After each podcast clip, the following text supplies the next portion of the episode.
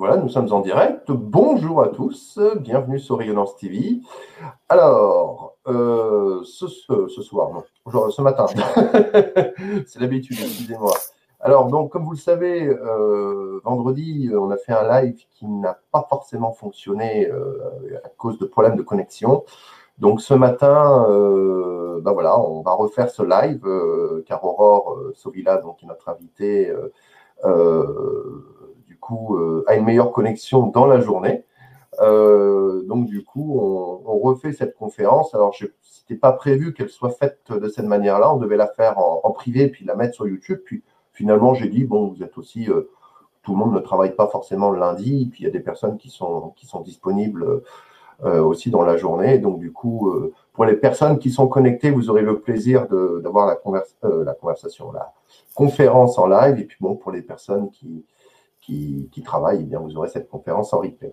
Alors, le, titre euh, donc de, cette conférence, euh, c'était donc les dessous de la clairvoyance. Donc, Aurore, tu es psycho-énergéticienne clairvoyante et enseignante.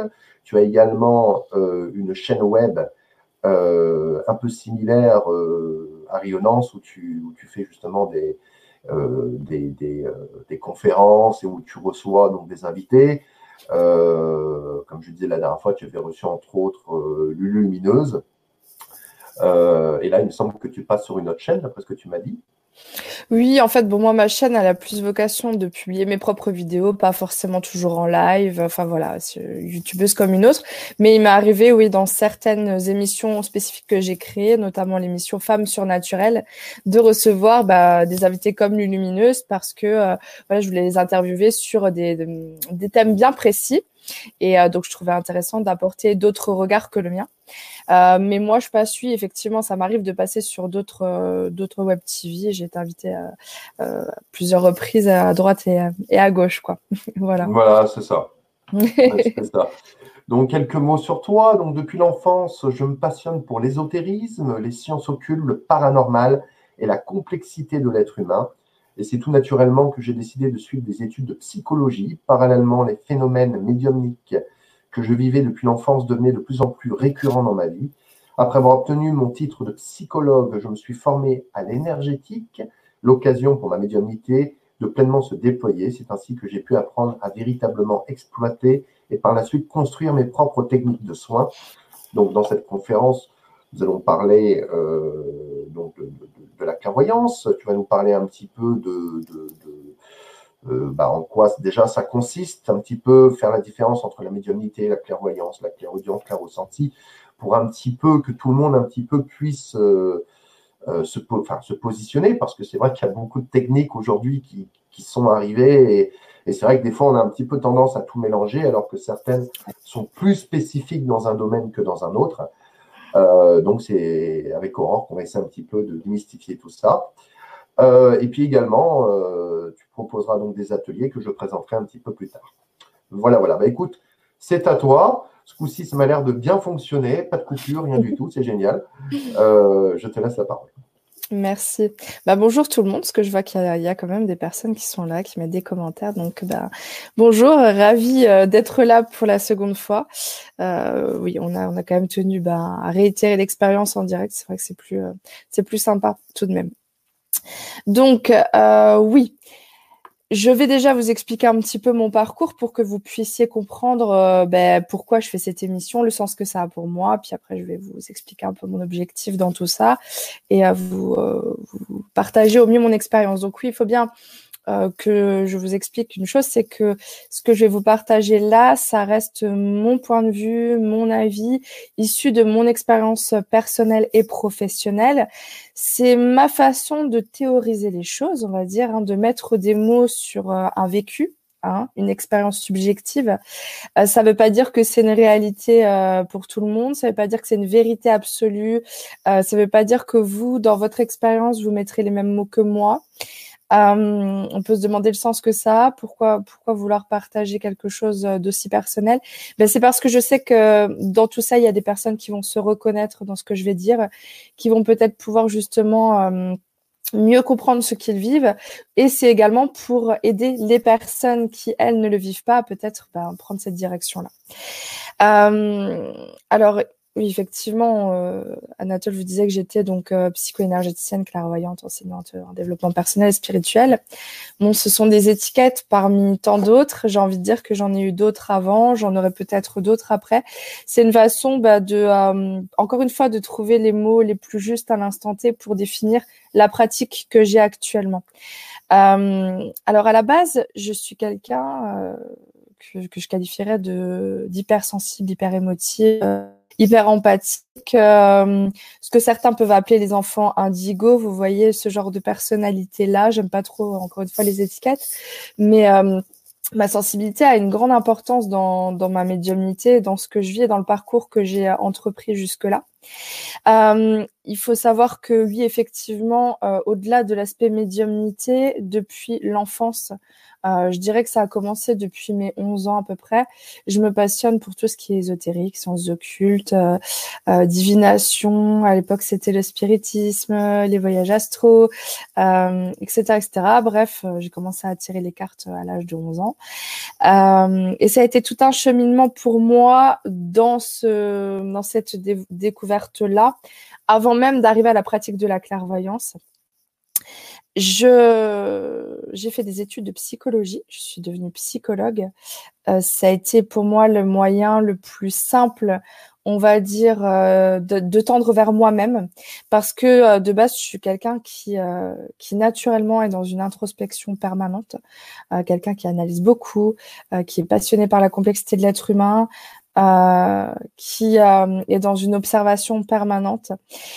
Et c'était beaucoup plus accessible pour moi ben voilà d'aller dans la voie de la psycho pour approcher euh, mon sujet si je puis dire donc l'être humain.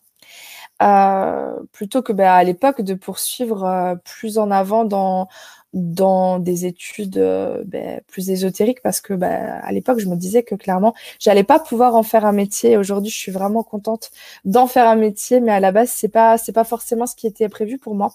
Faut comprendre que j'ai eu des phénomènes médiumniques euh, depuis toujours.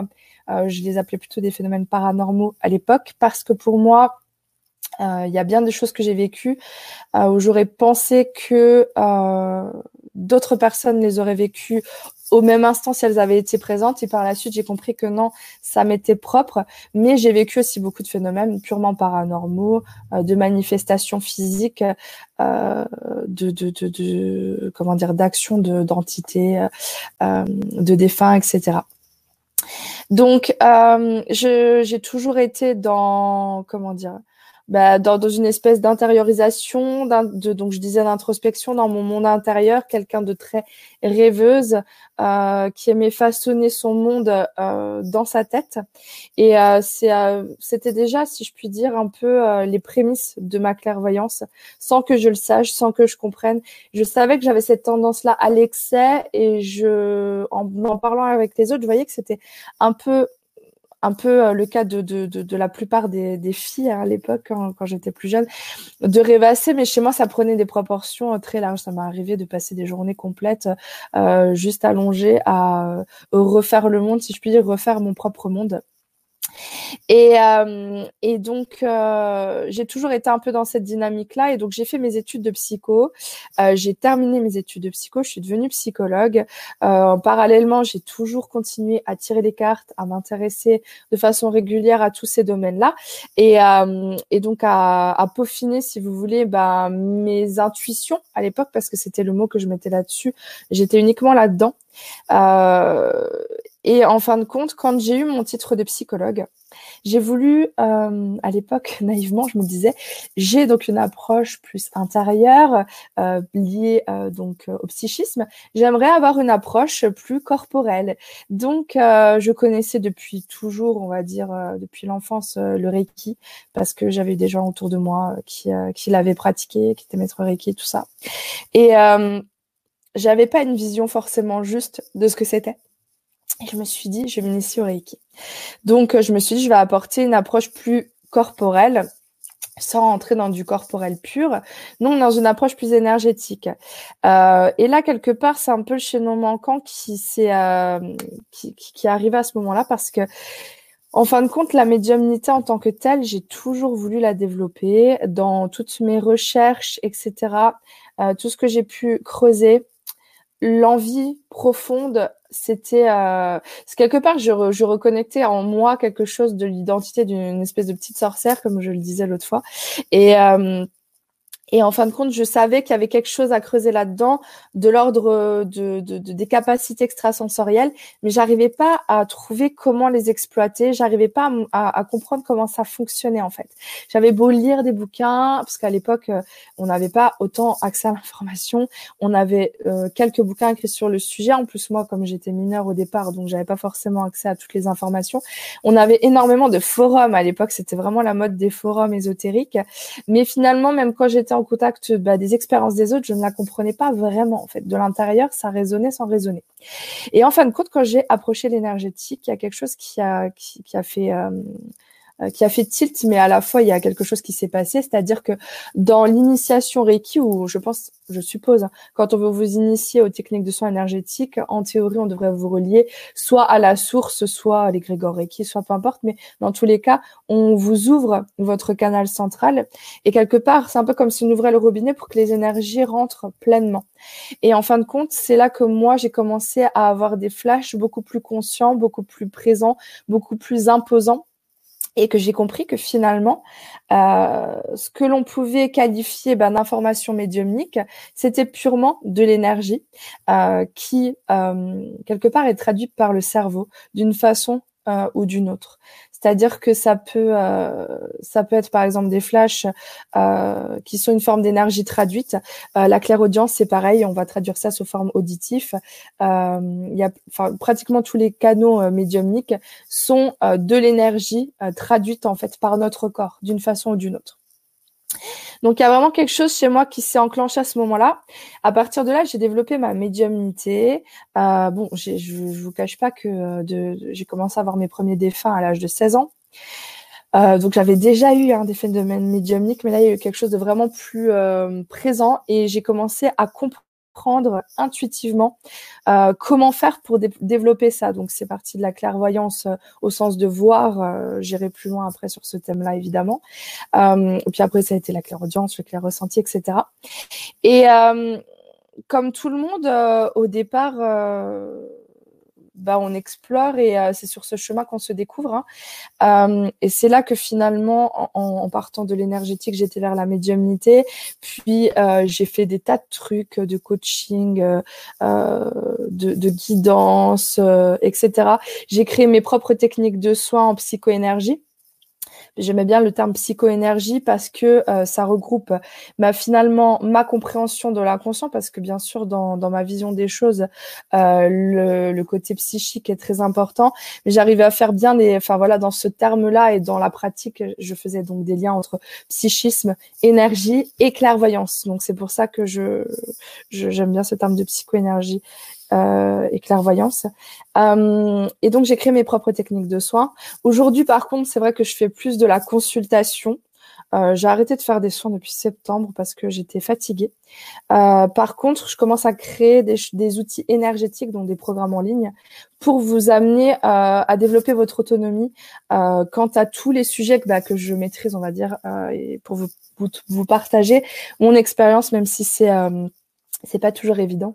Alors, cette émission est très périlleuse euh, pour moi parce que c'est vraiment euh, pas évident de mettre des mots euh, sur quelque chose d'aussi intime et d'aussi mystique. Donc démystifier l'indémystifiable, si je puis dire, c'est c'est pas toujours pas toujours évident. Je veux dire, je veux dire donc on dit souvent qu'on peut tous être clairaudient, on peut tous être médium, voilà. Donc je veux dire n'importe quelle personne qui en a véritablement l'envie peut développer ses dons peut-il développer ses dons? Je veux dire n'importe quelle personne, ou est-ce que vraiment, pour développer ses dons, ce qu'on dit souvent, il faut adopter, euh, il faut adopter, j'ai envie de dire, euh, une hygiène de vie irréprochable, faire attention à ce qu'on mange, ne pas fumer, ne pas boire, méditer, voilà, ou est-ce que ça peut venir aussi euh, naturellement, comme ça, enfin, je veux dire, sans pour autant avoir une vie de yogi bah alors ça, c'est vraiment propre à chacun. Je pense qu'il y a vraiment, euh, selon la personne qui va te répondre, euh, il peut avoir vraiment des discours euh, divers et variés.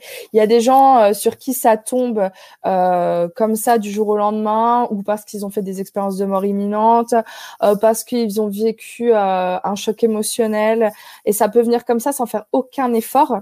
Euh, il y a des personnes, comme j'ai dit, ça va venir par exemple en étant en contact bah, avec euh, l'énergie de façon plus brute, j'ai envie de dire. Euh, mais pour moi, de mon point de vue, bien sûr, on a tous plus ou moins des prédispositions, mais on est tous faits de la même façon. C'est-à-dire que on est des êtres euh, pourvu ben, d'un corps avec des sens physiques. Nous sommes des êtres énergétiques et quelque part, pour moi, les perceptions extrasensorielles, ce sont un prolongement de nos sens physiques.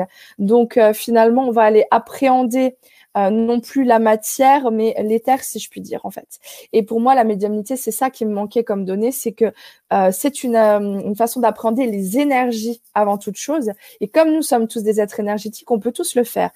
Néanmoins, euh, comme euh, n'importe qui peut jouer, apprendre à jouer au foot ou apprendre à jouer du piano, on va pas toujours exceller dans ce domaine-là.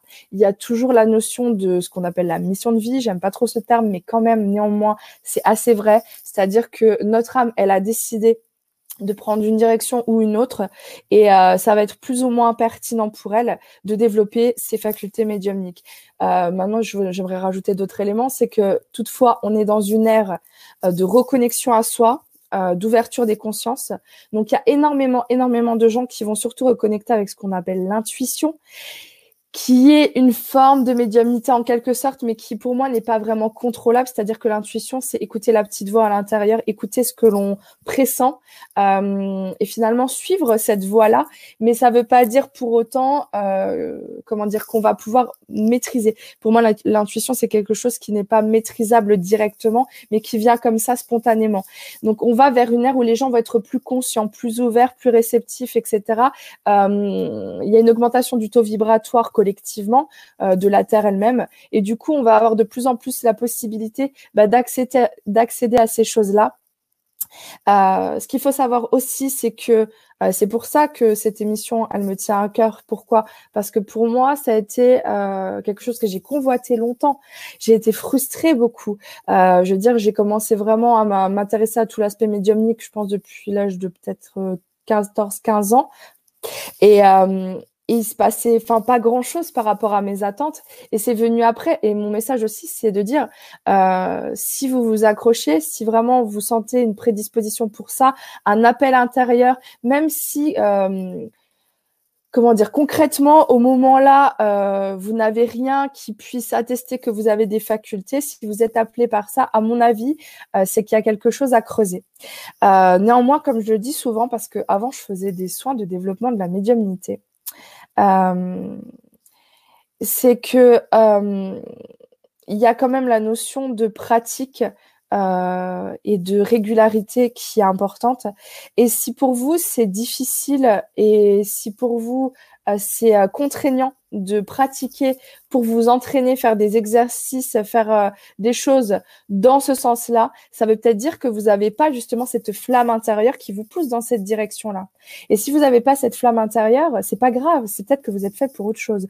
Maintenant, il y a aussi la notion de pouvoir. Il y a beaucoup de gens et même des gens qui deviennent quand même à l'issue, hein, euh, qui au départ sont attirés par ça parce que euh, c'est une volonté d'avoir du pouvoir sur l'autre, c'est une volonté de euh, comment dire d'avoir des trucs que, que les autres n'ont pas, euh, de prendre une position de supériorité, de dominance, de dire voilà moi je l'ai, toi tu l'as pas, et une façon oui de prendre du pouvoir sur l'autre.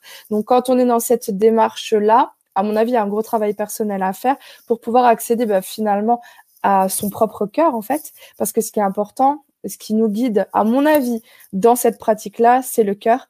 Euh, et sans ça, je pense qu'on va pas très loin. En fait, on peut pas aller très loin. Si on n'a pas un appel fort, soit euh, pour aider les autres, soit pour s'aider soi-même, parce que je connais pas mal de, de gens. En fait, ça m'a beaucoup surpris en fait au début euh, dans ma patientèle, hein, je veux dire, euh, qui sont vraiment médiums, mais qui ne, alors qui bien sûr hein, peuvent dispenser deux trois trucs, deux trois conseils ou deux trois avis euh, à leur entourage parfois, mais qui au fond utilisent ça comme outil de développement personnel, je peux, si je peux dire ça comme ça, mais qui ne vont pas en faire usage pour aider leurs prochains en fait.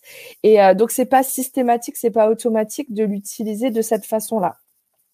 Euh, donc on est tous, on est tous différents, mais pour moi il y a quelque chose, euh, il y a quelque chose qui, euh, qui est évident, c'est que on est tous faits sur le même moule et que quelqu'un qui aura cet appel euh, fort peut le développer.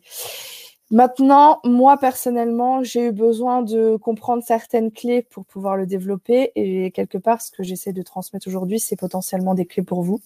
Euh, même si j'ai déjà fait euh, des vidéos sur euh, YouTube où je parlais déjà de, euh, de médiumnité, des vidéos même très longues qui peuvent s'apparenter à des cours. ma vision, elle a évolué aujourd'hui. Quelque part, c'est ça que j'aimerais amener parce que au départ, j'étais dans une vision donc de la médiumnité un peu classique c'est-à-dire que euh, on a euh, on va dire euh, la médiumnité comme un après ça dépend c'est encore une fois une question d'école hein. il y a des gens pour qui la médiumnité ça s'apparente uniquement au contact des fins donc, euh, t'es médium, si tu parles et tu communiques avec les défunts, que tu passes des messages des défunts. Moi, ça n'a jamais été mon point de vue. C'est-à-dire que pour moi, la médiumnité, ça englobait de base tout ce qui est faculté extrasensorielle. Et donc, euh, à l'époque, je, bah, je déclinais ça comme la plupart des gens euh, euh, sous forme de clair, c'est-à-dire qu'il y a la clairvoyance, la clairconnaissance, la clairaudience, le clair ressenti. Et après, j'avais amené quelques déclinaisons du type l'empathie poussée à son extrême peut être une forme de médiumnité. Il y a tout ce qu'on appelle la téléamie, la vibralisation, enfin des choses comme ça. Mais de base, j'étais sur cette sur ce, truc-là, c'est que il y a la clairvoyance, le fait de voir, il y a la clairaudience, le fait d'entendre Euh, la télépathie aussi, ça peut être une forme de clairaudience, mais euh, un peu différente. La claire connaissance, c'est le fait de savoir sans savoir pourquoi on sait. Et le clair ressenti, c'est le fait de ressentir les énergies. Mais ma vision, elle a beaucoup évolué aujourd'hui. Euh, c'est-à-dire que pour moi, aujourd'hui, je distingue plusieurs notions euh, pas pour, bah pour, pour théoriser encore une fois, parce que dans, dans l'absolu, moi je me considère à la fois comme médium, channel et clairvoyante.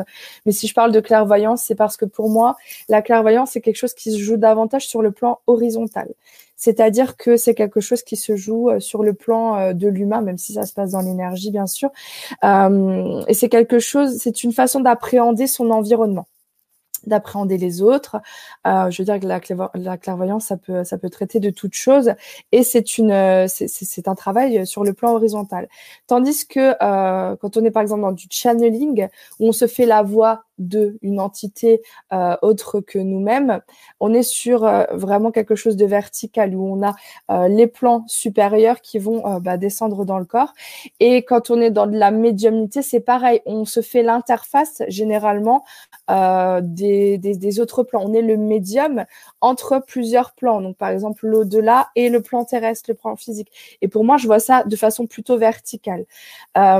Aujourd'hui, moi, j'ai décidé d'être plus dans une forme de clairvoyance parce que j'ai tout expérimenté et que ce qui m'a semblé pertinent à un moment donné, après avoir tout expérimenté euh, et avoir, euh, avoir passé beaucoup de messages divers et variés, c'est le fait que on est des êtres humains qu'on vit dans un plan euh, avant tout physique, euh, qu'on a une vie quotidienne, qu'on a des difficultés, des problématiques en tant qu'être humain, des émotions à mental, et que euh, c'est intéressant de passer des messages de lumière, d'être de lumière, des choses très épurées, si je peux dire, pour pas dire perchées, mais que moi, dans mon envie d'aider l'autre, j'avais envie d'amener une information plus concrète, plus reliée. Alors, il y en a qui pourront dire que c'est pas concret parce qu'on n'est pas sur des choses pratico-pratiques du quotidien, mais plus concrète sur le soi, c'est-à-dire qu'est-ce qui se passe à l'intérieur de moi, qu'est-ce qui fait que j'ai tel ou tel comportement, que je me sens de telle ou telle façon, et finalement, quelle information je dois contacter euh, pour pouvoir aller vers un changement? Parce que souvent, les gens qui sont dans la spiritualité sont sont pas là uniquement pour contacter des plans de lumière, mais surtout parce qu'ils se sentent mal en fait. Il y a Jean-Jacques qui demande est-ce que la TCI est une forme de médiumnité? Ben moi je pense pas. Après c'est mon avis encore une fois parce que en théorie quand tu fais de la TCI, euh, donc de la transcommunication instrumentale, euh, tu vas partir sur une base d'enregistrement, c'est-à-dire euh, une photo, une vidéo, un audio et tu vas travailler cette, ce, comment dire, ce média-là pour pouvoir capter quelque chose de l'au-delà. Donc pour moi, c'est une façon d'aller rationaliser quelque chose qui n'est pas rationnel et finalement qui pourrait peut-être à terme devenir quelque chose de comment dire d'analysable de, sur le plan même scientifique. Donc pour moi, on n'est pas du tout dans la médiumnité. Est-ce que oui. Et, est-ce que, pardon, euh, pareil, je voulais poser une question par rapport à tout ce qui est la clairvoyance, clairaudience, médiumnité, ce genre de choses. Pour moi, je vois un petit peu les choses un petit peu comme la tarologie. C'est-à-dire que la tarologie, quand on s'en sert pour voir l'avenir, on voit des choses, mais est-ce qu'il n'est pas mieux, quand on a un don comme ça, de, vraiment s'en servir euh, afin de pouvoir euh, évoluer dans, un certain sens spirituellement de s'en servir d'abord pour soi, pour atteindre vraiment un assez haut niveau de, conscience, pour après, une fois arrivé à ce haut niveau de conscience, pouvoir justement euh, initier ou du moins euh, aider d'autres personnes. Parce que euh, souvent on un peu, on, se pose un petit peu la question si voilà, je suis médium, automatiquement j'aide les autres. Est-ce qu'il n'est pas plutôt mieux de se dire bon, j'ai ces capacités, j'ai ces dons qui se développent en moi, de s'en servir pour régler les peurs, aller vers soi. Ouais, c'est super intéressant ta question. Euh, alors, plein de choses à dire par rapport à ce que tu as dit et le parallèle est hyper intéressant, tout à fait. Euh, euh, donc déjà, effectivement, quand je parle de clairvoyance, je parle pas de voyance. Et ça, je, vais y revenir parce que j'ai pas encore creusé vraiment le sujet, euh, puisque la voyance, c'est le fait de parler de l'avenir, de prédire l'avenir. Et là, là, on n'est pas du tout sur ces aspects-là.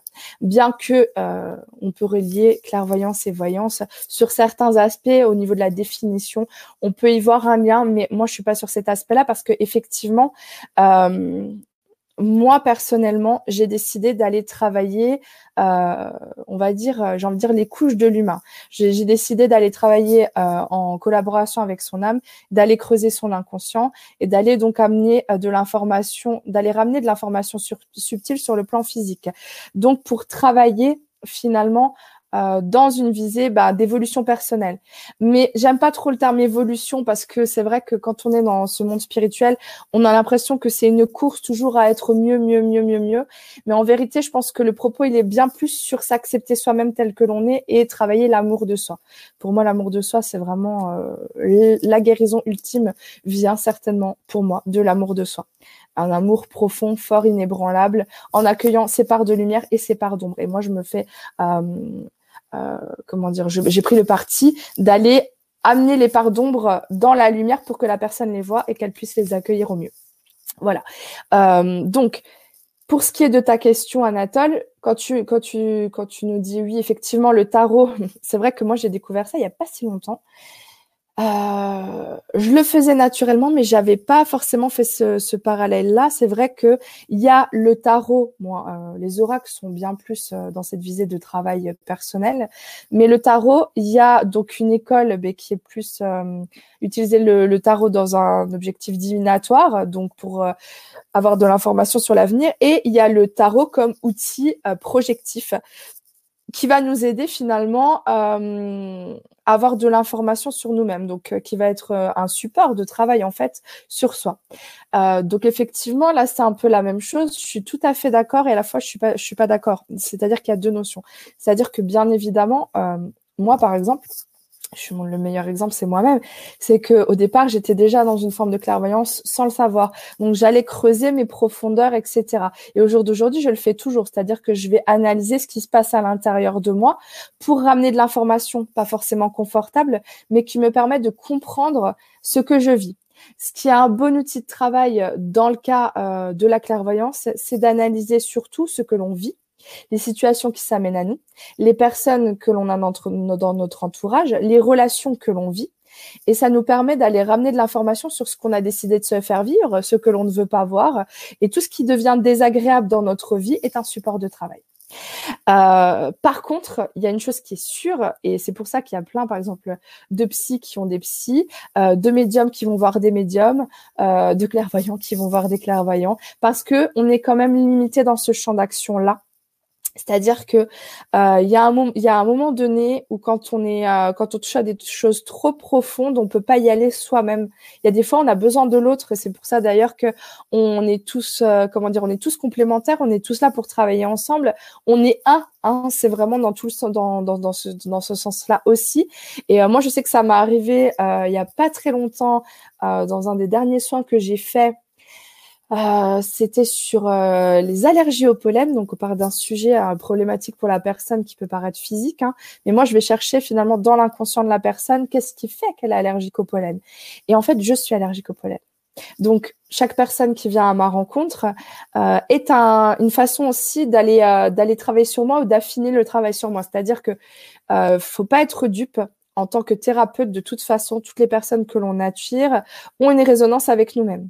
C'était ce qui me posait un peu problème dans le fait de travailler en tant que psychologue, et j'ai arrêté à ce jour de me dire psy, c'est qu'on a une éthique, finalement, un code de déontologie qui fait qu'en théorie, on devrait être totalement neutre vis-à-vis des personnes que l'on rencontre, avoir réglé tout ce qu'on a à régler et ne pas prendre de personnes avec qui on est en résonance. C'est à l'heure complet, c'est-à-dire qu'on attire à soi ce que l'on est. Et quelque part, les personnes que l'on attire à soi en tant que thérapeute, euh, ont des problèmes en lien avec ce qu'on a vécu, généralement ce qu'on a déjà réglé, ce qu'on est en train de régler ou ce pourquoi on a déjà les clés mais qu'on n'a peut-être pas encore fini le travail. Donc euh, l'autre va toujours être euh, mon miroir. Et quand j'avais travaillé, bah, par exemple sur ces problématiques-là d'allergie au pollen, c'est c'est pour répondre encore à ta question Anatole que je parle de ça, c'est que en fait j'ai été creusée dans l'inconscient de la personne, mais j'avais l'impression, j'étais dans un état second complet, j'avais l'impression d'essayer de regarder quelque chose qui me faisait extrêmement mal aux yeux. C'est-à-dire, j'avais l'impression qu'il y avait une part de moi qui luttait pour ne pas voir parce que ça lui faisait mal. Et j'avais vraiment du mal presque à aligner mes mots et j'ai amené plein, plein, plein d'informations euh, en luttant contre moi-même parce que justement, j'allais dans des couches qui m'étaient propres aussi. C'est-à-dire que je travaillais sur la personne, mais l'effet miroir était énorme, quoi. Et c'était comme regarder dans un miroir grossissant, mais au point de se, de se, de se faire mal aux yeux. Et, euh, et, en fin de compte, donc euh, bah, j'ai fait le soin euh, et j'ai oublié tout ce que j'ai dit parce que c'était trop violent pour moi. Alors souvent j'oublie ce que je dis aux gens, mais quand ça me touche dans mon expérience personnelle, il y a toujours un, un résidu d'information qui reste. Là, il ne me restait pratiquement rien de cette séance-là. Et après coup, quand j'ai parlé avec la patiente, donc elle a été subjuguée par les informations que je lui avais données parce que c'était extrêmement profond. Et elle a réglé son problème d'allergie suite à ça. Mais pour tout ça, pour dire que moi, par exemple, sur certains sujets, j'ai besoin d'autres personnes. Parce que bah, ça va être trop douloureux euh, d'y aller toute seule, parce que peut-être des fois on a besoin de des mots d'une autre personne. Puis souvent, euh, vous le voyez, la plupart des gens qui vont consulter des, euh, thérapeutes, des médiums, des voyants, des machins, c'est qu'on a souvent on a les, choses en soi, mais parfois, on a besoin de l'autre pour se valider. On a besoin de l'autre pour, euh, pour voir ce qu'on sait déjà, en fait. Et souvent, c'est ça. Moi, je sais combien de fois j'ai des gens euh, en consultation, je leur dis les choses, ils me disent oh, mais c'est dingue, mais j'ai eu des synchronicités cette semaine sur ça. Mais au fond de moi, je le savais, mais tu as mis des mots que je n'arrivais pas à mettre, etc. Donc, à la fois, oui, on peut travailler sur soi avec ces outils-là, bien évidemment, euh, et à la fois, non. Mais après, tout dépend de quel médium on parle. Là, on parle de clairvoyance, par exemple. Mais quand, par exemple, tu es clairaudient, euh, tu peux travailler avec des entités. C'est-à-dire que après, attention, toujours, euh, c'est pareil. Euh, pour moi, quand tu travailles la médiumnité, il faut apprendre ce que j'appelle moi le discernement vibratoire, c'est-à-dire apprendre à discerner avec qui tu traites. Parce que si tu traites avec n'importe quelle entité, tu peux te faire mener en bateau dans tous les sens. Mais quand voilà, quand on est sur de belles énergies, tu peux travailler en collaboration avec des énergies qui vont te faire travailler sur toi et qui du coup vont te renvoyer les choses que toi tu n'arrives pas à voir seul. Comment, comment faire justement pour les personnes qui ont des flashs, euh, des flashs sur photo, des flashs dans les rêves et qui ne le contrôlent pas vraiment? Parce que ça arrive d'avoir des flashs, de voir des choses mais euh, tu le vois dans les rêves, tu peux le voir dans la journée, tu peux le voir en méditation. Comment faire pour essayer de contrôler ces flashs? Parce que pour beaucoup de personnes, malheureusement, euh, ces flashs-là, ça fait peur. Il y a beaucoup de personnes qui ont peur de ce qu'ils peuvent voir et comprennent pas pourquoi ça arrive. Et quelque part, ils, souvent, j'ai entendu dire non, non, mais moi, je veux plus rien voir, ça m'intéresse pas, ça me fait peur. Comment euh, euh, euh, passer justement de la peur à justement se dire bon bah j'ai un, don qui se développe qu'est-ce que je peux faire pour, que la peur s'apaise et pour aller vers un petit peu plus de, lumière. Bon, je, je, ouais, après, je, je, je, vais répondre à ta question quand même, parce que j'étais en train de dire est-ce que j'y réponds maintenant, est-ce que j'y réponds après? J'ai peur d'oublier, donc je vais y répondre maintenant, même si j'aimerais amener l'aspect, euh, comment dire, euh, contrôlable et non contrôlable après. Euh, il faut comprendre que au départ, quelque chose qui vient spontanément et qui n'est pas contrôlable peut devenir quelque chose que l'on va contrôler. C'est-à-dire que euh, moi, j'ai mis un temps à comprendre que mes flashs, quand ils ont commencé à venir, mais je pouvais euh, c'est-à-dire que c'était pas quelque chose d'éphémère, c'est-à-dire que je pouvais y retourner, que je pouvais aller attraper mon flash, si je puis dire, euh, le zoomer dessus, euh, demander plus d'informations. C'est par exemple comme ça que je travaille en lecture de vie antérieure. Euh, c'est-à-dire qu'au départ, j'ai juste un flash et qu'en fin de compte, je vais aller attraper au vol ce flash qui des fois est très succinct, euh, très volatile, très éthéré et presque on pourrait passer à côté. Mais non, je vais le rattraper et je vais aller le questionner, je vais aller l'interroger, je vais le développer comme un peu. Moi, je vois toujours ça euh, comme un film figé, tu vois, tu as mis sur pause. Et en fait, tu as la possibilité de dérouler le film, en fait. Mais souvent, les gens, euh, ça, les traverse l'espace d'un instant, ils se disent ah bah ça y est, le, flash a disparu et du coup ils n'ont pas encore comment dire euh, essayé de maîtriser le phénomène. Ils partent du principe qu'ils ne sont pas maîtres en fait de leur médiumnité, mais c'est quelque chose qui peut s'apprendre. Maintenant, quand on a peur, moi j'ai vécu ça longtemps.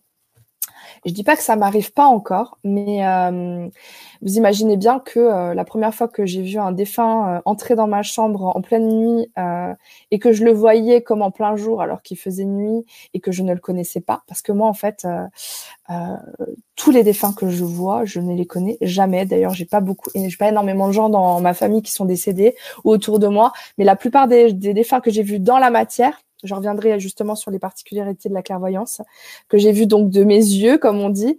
Euh, je les connaissais pas, donc c'était hyper intrusif euh, parce que je découvrais des personnes qui étaient dans, dans, ma maison, puis après dans mon appartement, etc. Au fur, au fur et à mesure du temps, j'en découvrais d'autres selon les lieux où j'habitais, etc. C'est extrêmement effrayant et en plus surtout quand euh, je les voyais puis je les voyais plus et puis dans la même période j'avais des phénomènes paranormaux euh, assez effrayants euh, comme m'allumer le mixeur en pleine nuit alors qu'il n'est pas branché ou des choses comme ça. j'ai eu une période vraiment où je ne voulais plus voir. Je voulais plus voir parce que surtout quand j'ai su que j'étais enceinte, je voulais plus être en conscience de ces mondes-là parce que l'idée que ma fille puisse être polluée comme ça en, dans l'astral, euh, c'était euh, c'était insupportable pour moi. Et du coup, je m'étais dit, je veux plus voir, je veux ignorer ce monde-là. Donc j'ai eu quand même un petit temps où j'ai voulu complètement ignorer, occulter ce monde-là. Et euh, j'ai connu des peurs vraiment viscérales où, euh, enfin, je sais qu'à l'âge de 13 ans, je voyais pas encore, mais je sentais et je sentais ça de façon tellement euh, violente euh, que je, me suis retrouvée un paquet de fois collée au mur pour essayer de voir tout ce qui se passait dans la pièce et à me dire mais merde ils peuvent passer à travers les murs comment je vais supporter ça? Euh, et je me suis fait un paquet de un frayeurs mais euh, ce que je dirais, c'est que c'est un choix. C'est-à-dire qu'à un moment donné, et je dis souvent à des médiums qui subissent leur médiumnité, tu peux choisir de dire stop. C'est-à-dire que si fermement à l'intérieur de toi, tu ne veux plus vivre ça, et que tu le dis, tu dis je ne veux plus vivre ça, je demande à ce que ça s'arrête. Ça peut vraiment s'arrêter. Le truc, c'est que si ça s'arrête pas, c'est qu'il y a toujours une part de soi qui s'y accroche. Parce que moi, souvent, j'ai dit je veux plus, je veux plus. Mais en vérité, j'étais complètement passionnée par le sujet et, euh, et j'avais pas envie que, que ça s'arrête. Mais quand on veut véritablement que ça s'arrête, ça s'arrête. Parce que moi, ça a mis un temps où vraiment il se passait plus rien. Et il y a que quand moi, j'ai voulu rouvrir cette porte que ça a commencé à se réouvrir. Néanmoins, la peur, c'est quelque chose qui s'apprivoise. C'est-à-dire que euh, la peur, elle est violente, j'ai envie de dire, sur le plan physique, euh, parce que c'est une émotion, d'accord, mais l'émotion, qu'est-ce que c'est? C'est euh, des, ressentis dans le corps. Et on a l'impression que la peur est tellement forte dans ces cas-là qu'on pourra en mourir, en fait, mourir de peur, au sens propre du terme. Et du coup, le tout, c'est d'arriver à comprendre qu'est-ce qu'il y a derrière ces peurs, parce que finalement, souvent, euh, ce que j'ai pu observer chez moi-même, c'est tout le fantasme qu'on a autour des, euh, bah, par exemple, des fantômes, des défunts. Euh, tout ce qui a pu être nourri dans l'inconscient collectif, euh, dans les histoires qu'on nous transmet depuis la nuit des temps, dans les films d'horreur, etc. Et du coup, c'est vrai que c'est typique l'enfant qui se cache sous sa couette, qui a peur qu'on lui attrape les pieds, ce genre de choses. C'est parce qu'on nous a vendu ce genre de choses. Je dis pas que ça peut pas arriver, mais finalement, c'est ce que je dis parfois à mes enfants parce qu'ils vivent aussi parfois des choses comme ça. C'est ne nourris pas ta peur parce qu'en fait, ce que j'ai compris avec ces énergies-là, c'est euh, la peur les alimente en fait. Donc plus tu vas vibrer de peur, plus tu vas être dans l'impuissance et plus tu vas leur donner de la force. Par contre, vaut mieux vibrer, comme je dis toujours, la colère est toujours un poil au-dessus de la peur. Et si tu rentres dans l'énergie de colère, en fait, euh, tu reprends un peu du pouvoir sur tes propres énergies et tu peux dire stop. Donc euh, moi je sais que ça m'a arrivé euh, bah, de, passer dans l'énergie colère à, plus en pouvoir. J'ai repris un petit peu du poil de la bête et en fait j'ai pu stopper des phénomènes bah, qui se passaient autour de moi juste en tapant du poing en disant c'est moi le boss ici maintenant ça suffit. Donc l'énergie de peur est vraiment toxique parce que ça donne de la force tout ce qui est base astrale en fait. Puis en plus quand on est dans une énergie de peur on va connecter forcément ces plans là. Hein, c'est ce que j'ai compris moi parce qu'il y a encore pas si longtemps euh, peut-être j'étais dans une période plus vulnérable ou quoi, je commençais à ressentir des trucs aussi euh, assez basse fréquence. Euh, et comme je dis, moins on est bien dans sa tête, moins on va capter des vibrations élevées. Et mes guides me disaient, tu sais, Aurore, c'est un choix. C'est-à-dire que tu peux choisir de capter tout ce qui est très bas astral, parce que le bas astral veut dire il y en a partout. Il y en a, il y en a, il y en a. C'est pas parce qu'au début je pensais que c'était en dépendamment du lieu où je vivais parce que j'avais des lieux où j'ai vécu qui étaient très lourds et où il se passait des choses. Mais si je suis dans un lieu qui est beaucoup plus léger, par exemple, mais ça m'empêche pas en fait d'avoir un bas astral qui est accessible, c'est-à-dire que toutes les vibrations sont accessibles. Et mes guides me disaient, mais Aurore, c'est à toi de choisir où tu vas focaliser ton attention, sur quoi tu veux te connecter? Si à 3 heures du matin, quand tu te lèves et que tu vas aux toilettes, tu décides de penser aux bases astrales, tu t'y branches. Par contre, si tu décides de penser à tes guides spirituels, à tes anges ou que sais-je, ou même à toi-même, à ton, âme, etc., tu te branches sur d'autres fréquences. Donc il y a cet, cet aspect-là. Après, parfois, les peurs, souvent sont de l'ordre de l'inconscient, c'est-à-dire qu'on n'a pas vraiment de, beaucoup de gens n'ont pas de, comment dire, de contrôle de ça. Moi, ce que je conseille, c'est vraiment d'analyser dans le corps qu'est-ce qui se passe avec la peur, de se brancher sur les sensations physiques de peur et d'arrêter de lutter. C'est-à-dire que souvent, on a peur et on veut pas avoir peur. Souvent, le problème de l'émotion, c'est pas l'émotion en elle-même, c'est le fait de ne pas vouloir la vivre. Souvent, je dis quand tu es triste, c'est pas le problème d'être triste, c'est le problème que tu veux pas être triste. Donc, quand tu as peur, tu veux pas avoir peur. Mais vivre sa peur dans ses tripes, dans ses entrailles et dans toutes ses cellules, pleinement en disant OK, j'ai peur et j'accueille cette sensation, fait que la sensation de peur va pouvoir s'apaiser progressivement. Donc c'est quelque chose qui se qui se gère, qui se manage. Après, il y a des médiums qui ne vivent pas ce phénomène de peur parce qu'aussi elles ont jamais vécu de trucs flippants. Moi, je, je connais des médiums autour de moi qui n'ont jamais vécu de trucs flippants et du coup, euh, elles ont vécu que des trucs plutôt amour, euh, voilà, des trucs positifs et du coup, bah forcément l'appréhension n'est pas la même quoi moi personnellement, je suis partie de trucs assez glauques, donc forcément, euh, j'ai euh, j'ai été confrontée à ces peurs-là. Mais on peut, on peut chacun vivre sa médiumnité différemment. Voilà, donc pour répondre à ta question, Anatole, maintenant je sais plus où j'en étais. Donc oui, j'en étais euh, au fait que la médiumnité peut être déclinée sous forme de plusieurs clairs. Donc je disais les quatre principaux clairvoyance, clairaudience, clair connaissance et clair ressenti et que euh, donc pour moi la clairvoyance c'était quelque chose qui fonctionnait plus sur le plan horizontal et je disais particulièrement la clairaudience pour moi c'est plus associé à, à, tout ce qui va être euh, channeling quoi c'est-à-dire que quelqu'un qui pour moi est clairaudient peut être un channel euh, par contre tout ce qui est clairvoyance clair connaissance et clair ressenti pour moi c'est quelque chose qui peut travailler ensemble. Donc à ce jour je dirais que moi je travaille plus avec ma clairvoyance euh, et avec ces, euh, ces, autres canaux et la clairaudience un petit peu moins parce que disons que ça dépend si j'ai besoin d'aide ou si j'ai pas besoin d'aide. Parce que souvent pas que je sois toute puissante mais souvent j'arrive à travailler avec ma clairvoyance seule sans forcément avoir besoin de demander au guide de la personne ou quoi que ce soit. Euh, donc voilà, ce que je voulais amener pour vous, c'était bah, la définition de la clairvoyance parce qu'elle a beaucoup évolué pour moi. C'est-à-dire qu'au début, ce que j'expliquais, c'est que euh, pour moi, il y avait la clairvoyance externe et la clairvoyance interne. Euh, c'est-à-dire que la clairvoyance externe, bah, c'est comme on le disait là, le fait de voir des entités se balader dans la matière, ou des orbes, ou de voir les auras, euh, ou de voir des guides spirituels, des anges, des extraterrestres, pourquoi pas, ce sont des choses qui arrivent, ou même des vaisseaux, certains vont les voir, d'autres ne vont pas les voir. ça peut être des êtres de la nature, des ombres, des faisceaux euh, lumineux, des énergies euh, qui se baladent. Enfin, moi j'ai vu tout un tas de choses possibles. Ça peut être des symboles que les autres ne vont pas percevoir. Ça peut prendre plein de formes à l'extérieur de soi, c'est-à-dire dans son environnement, à l'extérieur de son corps, on va percevoir par le biais du troisième œil, mais on a l'impression que c'est avec nos yeux physiques, c'est-à-dire que sur le moment, on n'a pas l'impression de regarder au travers de son front, mais bien de ses yeux, et on va percevoir quelque chose que les autres ne vont pas nécessairement pouvoir percevoir avec leurs propres yeux. Mais il y a surtout, et moi c'est surtout avec ça que je travaille, parce que pour moi la clairvoyance externe, à part peut-être le fait de voir les auras qui peut se travailler, pour moi, euh, vraiment travailler sa clairvoyance externe, c'est très difficile. C'est très peu contrôlable. C'est-à-dire que souvent, par exemple, un défunt, dans la matière, je précise, euh, il est maître de ce qu'il fait. C'est-à-dire, il se montre, il se montre plus. Euh, c'est lui qui gère son truc. Il se montre quand il le veut bien.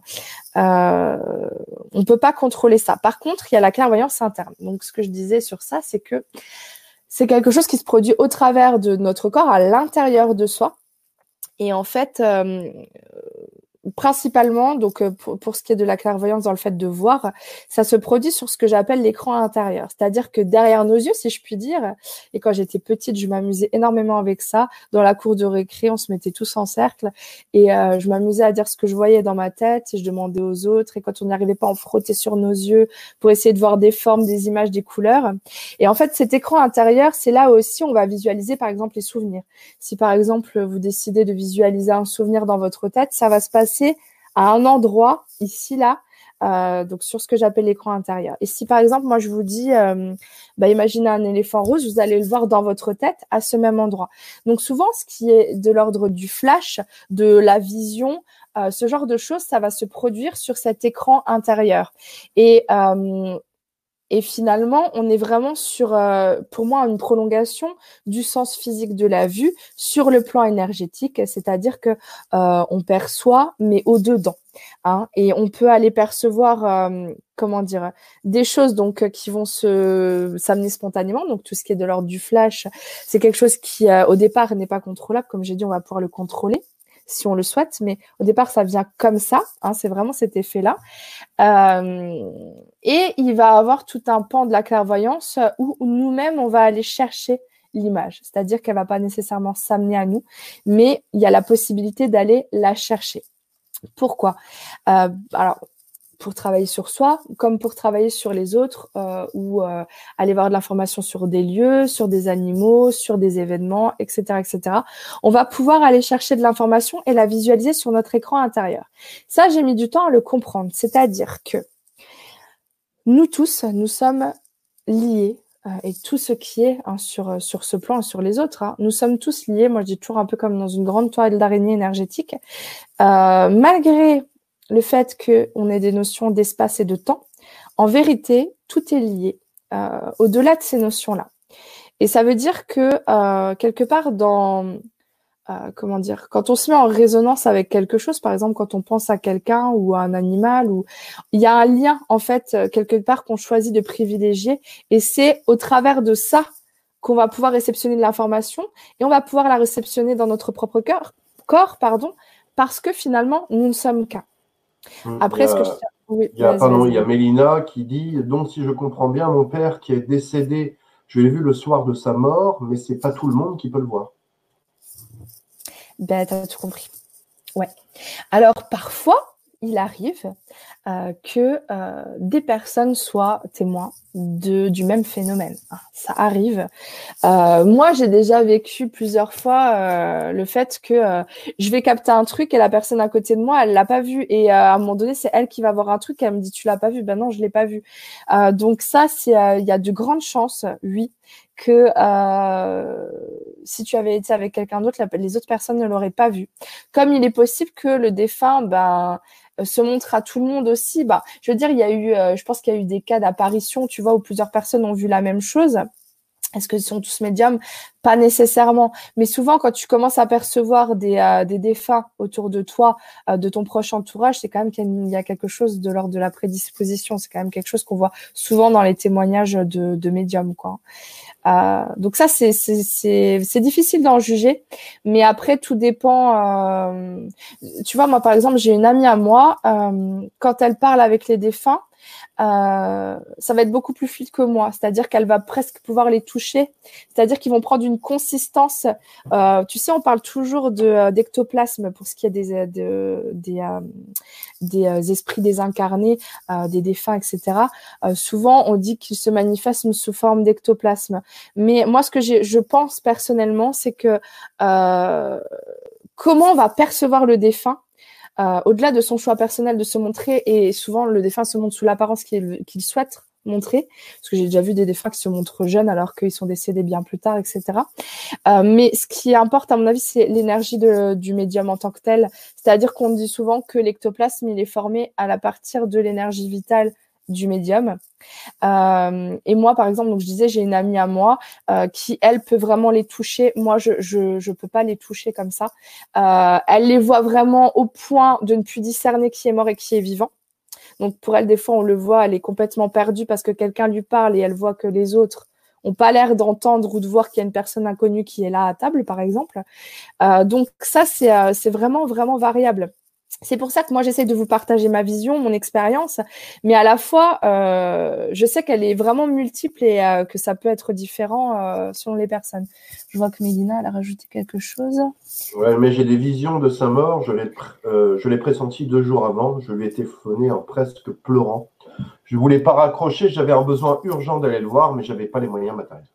Oui, bah alors là, on est clairement dans un phénomène de médiumnité. Tu sais, Mélina, il y a beaucoup de gens. Ouais, bah, j'ai la confirmation euh, pour ton cas à toi. Oui, j'ai une confirmation claire.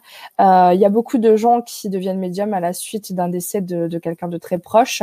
Euh, moi, je, moi, j'ai vécu ça aussi. Euh, pour euh, deux de, de mes deux arrière-grand-mères en fait. Après ça s'est un peu calmé. Euh, mais en même temps j'ai pas eu de personnes trop proches qui sont mortes. Non même ma grand-mère ça s'est passé comme ça aussi. C'est-à-dire que euh, alors plus jeune, euh, donc j'étais euh, la première que la première qui est décédée j'avais 13 ans et la deuxième je devais en avoir 15 ou 16 16. je sentais que quelque chose de grave allait se produire. Je savais pas qui ça concernait, je savais pas ce qui se passait, mais j'avais une angoisse qui me débordait complètement, j'étais paniquée et je savais pas mettre de mots. La première fois, ça s'est passé comme ça ma mon arrière-grand-mère est décédée. La deuxième fois, c'est pareil, j'ai commencé à me mettre à pleurer, il était dans les 19 heures. Je me suis mis à pleurer sans raison, j'ai senti qu'il se passait un truc dramatique et je pouvais pas mettre de mots. Ma mère était en train d'avoir un accident de voiture qui était euh, pas loin d'être mortel. La fois d'après, j'étais persuadée que mon chat allait mourir il se portait pas bien. Je sentais une énergie de mort autour de, de, de, moi et j'étais convaincue que c'était le chat et c'était euh, la prunelle de mes yeux à l'époque. J'ai tanné ma mère pour l'emmener chez le vétérinaire. Elle me dit mais c'est rien, il tout saute, euh, t'inquiète pas, etc. On va chez le vétérinaire. On me dit euh, votre chat il a un rhume en fait, mais c'est rien de grave, vous inquiétez pas. On rentre, je vous mens pas, on rentre, on croise les pompiers. On croise les pompiers, ils descendaient de chez mon autre arrière-grand-mère du coup, et elle venait de décéder en fait. Donc, euh, je veux dire, c'est des phénomènes qui sont, qui sont fréquents. Ça m'est arrivé aussi une fois, euh, c'était il, y a, il y a un moment de ça, à la vingtaine, euh, où j'étais en train de faire des travaux manuels de peinture et tout dans, dans ma maison. Euh, et j'ai mon compagnon de l'époque qui, euh, qui était pas là. Et en fait, tout le temps que je faisais ça, je vais des images de, de son oncle et de sa famille proche, euh, je les voyais. Et euh, donc, j'étais pas du tout en maîtrise de ma médiumnité à l'époque, mais j'avais l'habitude de phénomènes bizarres. Et ça n'arrêtait pas, ça me quittait pas. Et en fait, c'était une partie de sa famille qu'on ne côtoyait pas parce qu'ils étaient fâchés, mais ils habitaient à deux rues.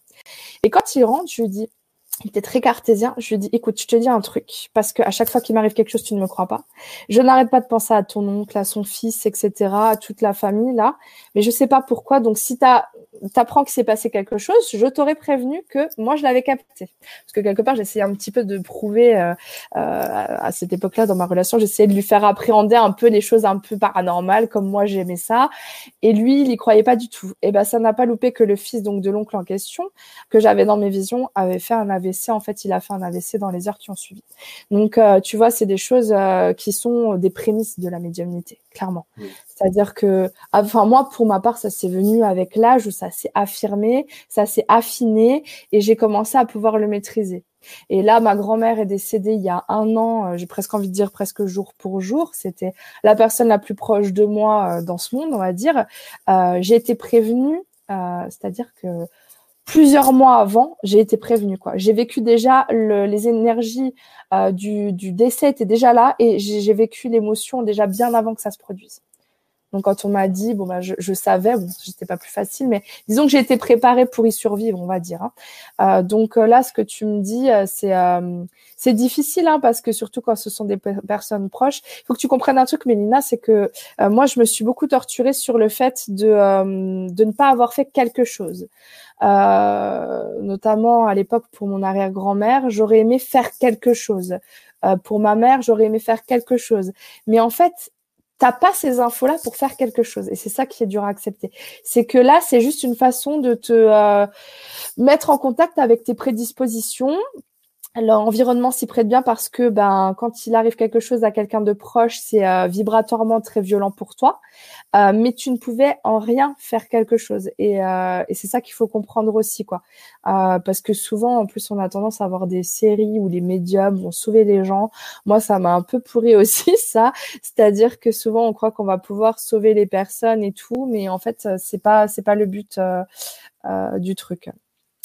Euh, voilà. Après, ouais, je vois que tu, tu nous racontes un peu ton expérience. Mais euh, oui, bah, je pense que tu dois creuser dans cette voie-là, Mélina. C'est, euh, c'est ce que je pourrais te dire. Il y, a, il y, a, quelque chose qui s'ouvre, quoi. Ouais, si tu veux bien, je vais juste présenter tes ateliers euh, que tu fais donc sur Rayonnance TV. Et puis après, tu pourras continuer. Si vous avez des questions, surtout n'hésitez ouais. pas. Euh, donc ces ateliers qui ont le titre Pratiquer la clairvoyance. Donc ces ateliers quatre ateliers que tu fais, euh, qui ont lieu les lundis 23 janvier, lundi 10, 17 et 24 février. Euh, le premier, lever des voiles, la vérité venue des profondeurs, se rencontrer, apprendre à percevoir. Dans ton premier atelier, lever des voiles, qu'est-ce que tu comptes euh, apporter? Tu vois, j'ai pas mes. Ah, si, j'ai mes résumés sous la main. Euh, donc là, ça va être plutôt une initiation énergétique. Ce que j'aimerais faire, ça va être vraiment bah, vous préparer sur le plan vibratoire. Alors, en fait, je vous, je vous garantis pas, c'est-à-dire que c'est pas un atelier euh, genre euh, de magie euh, et boum, vous avez toute cette clairvoyance. Ce que je voudrais, c'est vous donner un maximum de clés, un maximum d'outils, vous préparer sur le plan énergétique à être à même de, bah, de, de, de de, mettre en œuvre cette clairvoyance-là. Donc là, ce sera surtout axé sur l'énergie. Hein. Donc je vais travailler sur le groupe, euh, donc euh, sous forme 8 d'initiation énergétique. Voilà, pour ouvrir un peu les portes de votre conscience. Et, euh, puis voilà, on va aller contacter ben, euh, nos intentions euh, à tout un chacun là, de, de vouloir ouvrir cette porte-là de la clairvoyance.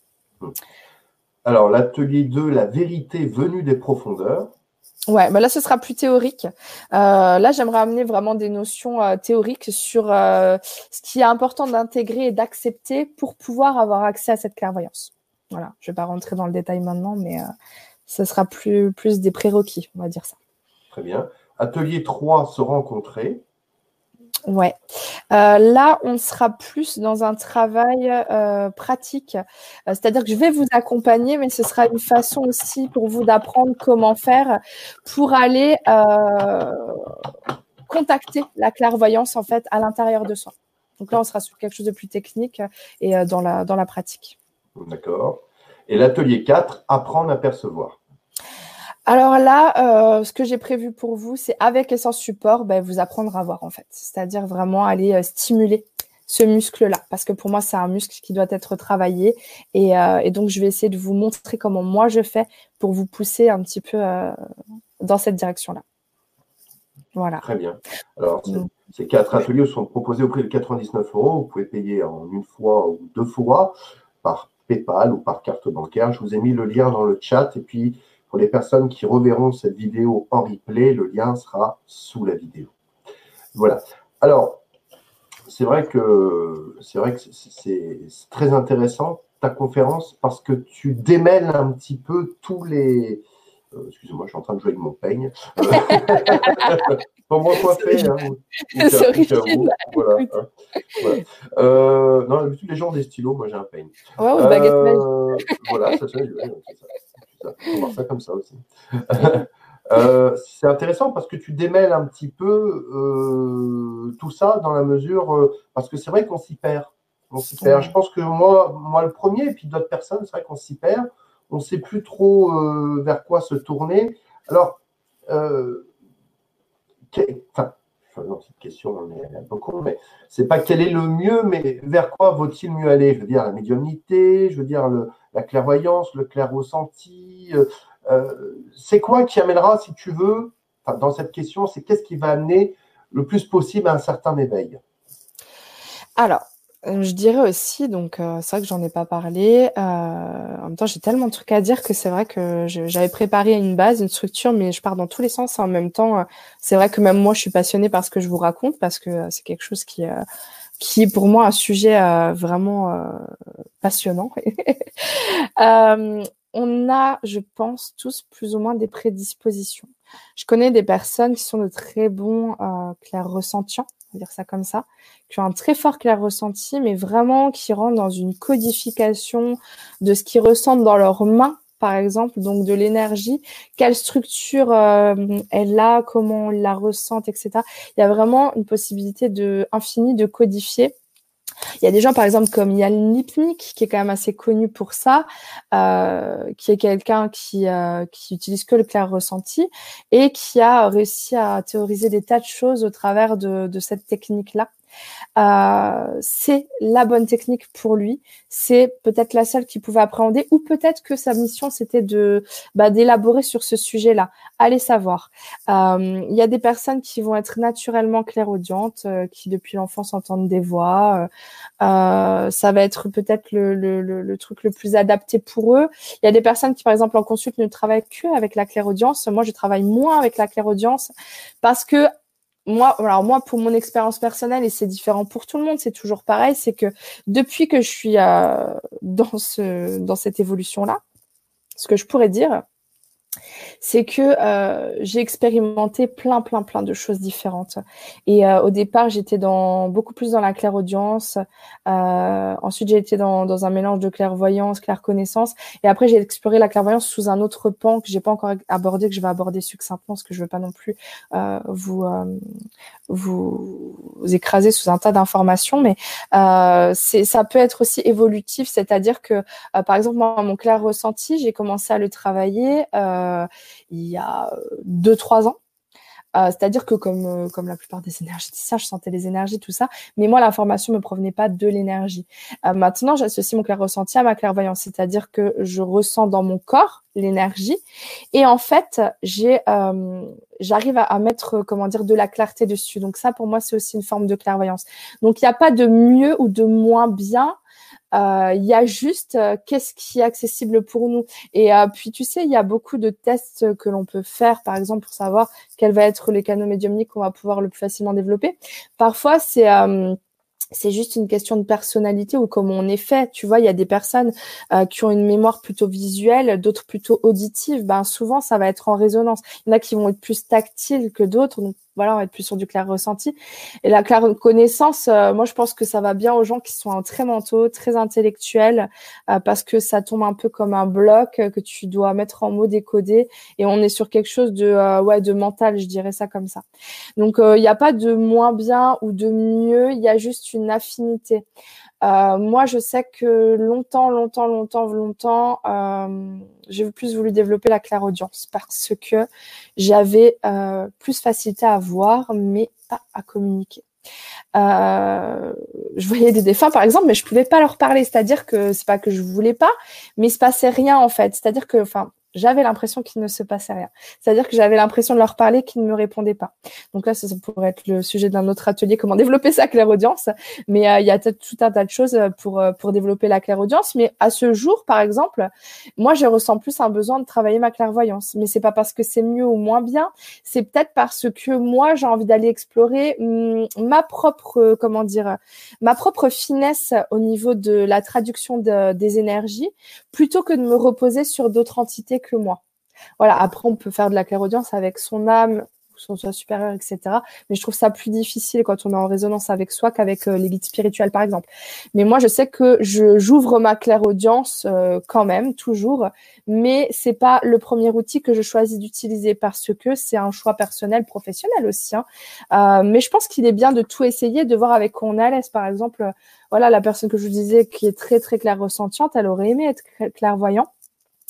Euh, c'est mon meilleur ami en fait. Euh, j'ai fait ce que je pouvais pour l'aider euh, dans ce sens-là. Il a eu des choses, il a eu des images, il a eu des flashs, il a eu des mots qui s'écrivent sur son écran intérieur. Il a eu un peu tout plein d'expériences comme ça, comme moi au début. Mais vous, si vous voulez, donc il a eu un peu le même panel, mais il n'a pas eu l'énergie pour aller creuser parce que ce qu'il m'a dit, c'est, tu vois, si on fait tout ça pour ça, ben, ça m'intéresse pas. J'ai beaucoup plus facile avec mon clair ressenti et finalement, j'en suis satisfait. Hein. Au bout de quelques années, s'était rendu compte que à quoi bon en fait? Et, euh, et la différence entre lui et moi, par exemple, c'est que moi justement, ce que je voulais vous dire par là, c'est que la clairvoyance, c'est pas uniquement voir, c'est surtout percevoir et voir clair, voir au-delà de, voir à travers finalement euh, le voile des apparences. Et euh, moi, ce que je vais voir, souvent, ce sont des choses qui ne sont pas concrètes. C'est-à-dire qu'il y a des, des, des, par exemple, les voyants vont voir des situations de vie très concrètes. Je dis pas que ça m'arrive pas, hein, mais je travaille pas comme ça. C'est-à-dire que je vais chercher mes informations, euh, souvent sur le plan visuel effectivement, et je vais partir d'une image. Et comme je vous ai dit, je déroule un film, mais qui est pas forcément visuel. Ça peut être aussi le film d'une compréhension interne. C'est-à-dire que je peux avoir des concepts qui descendent et je peux avoir une compréhension, une perception qui va s'affiner en fait.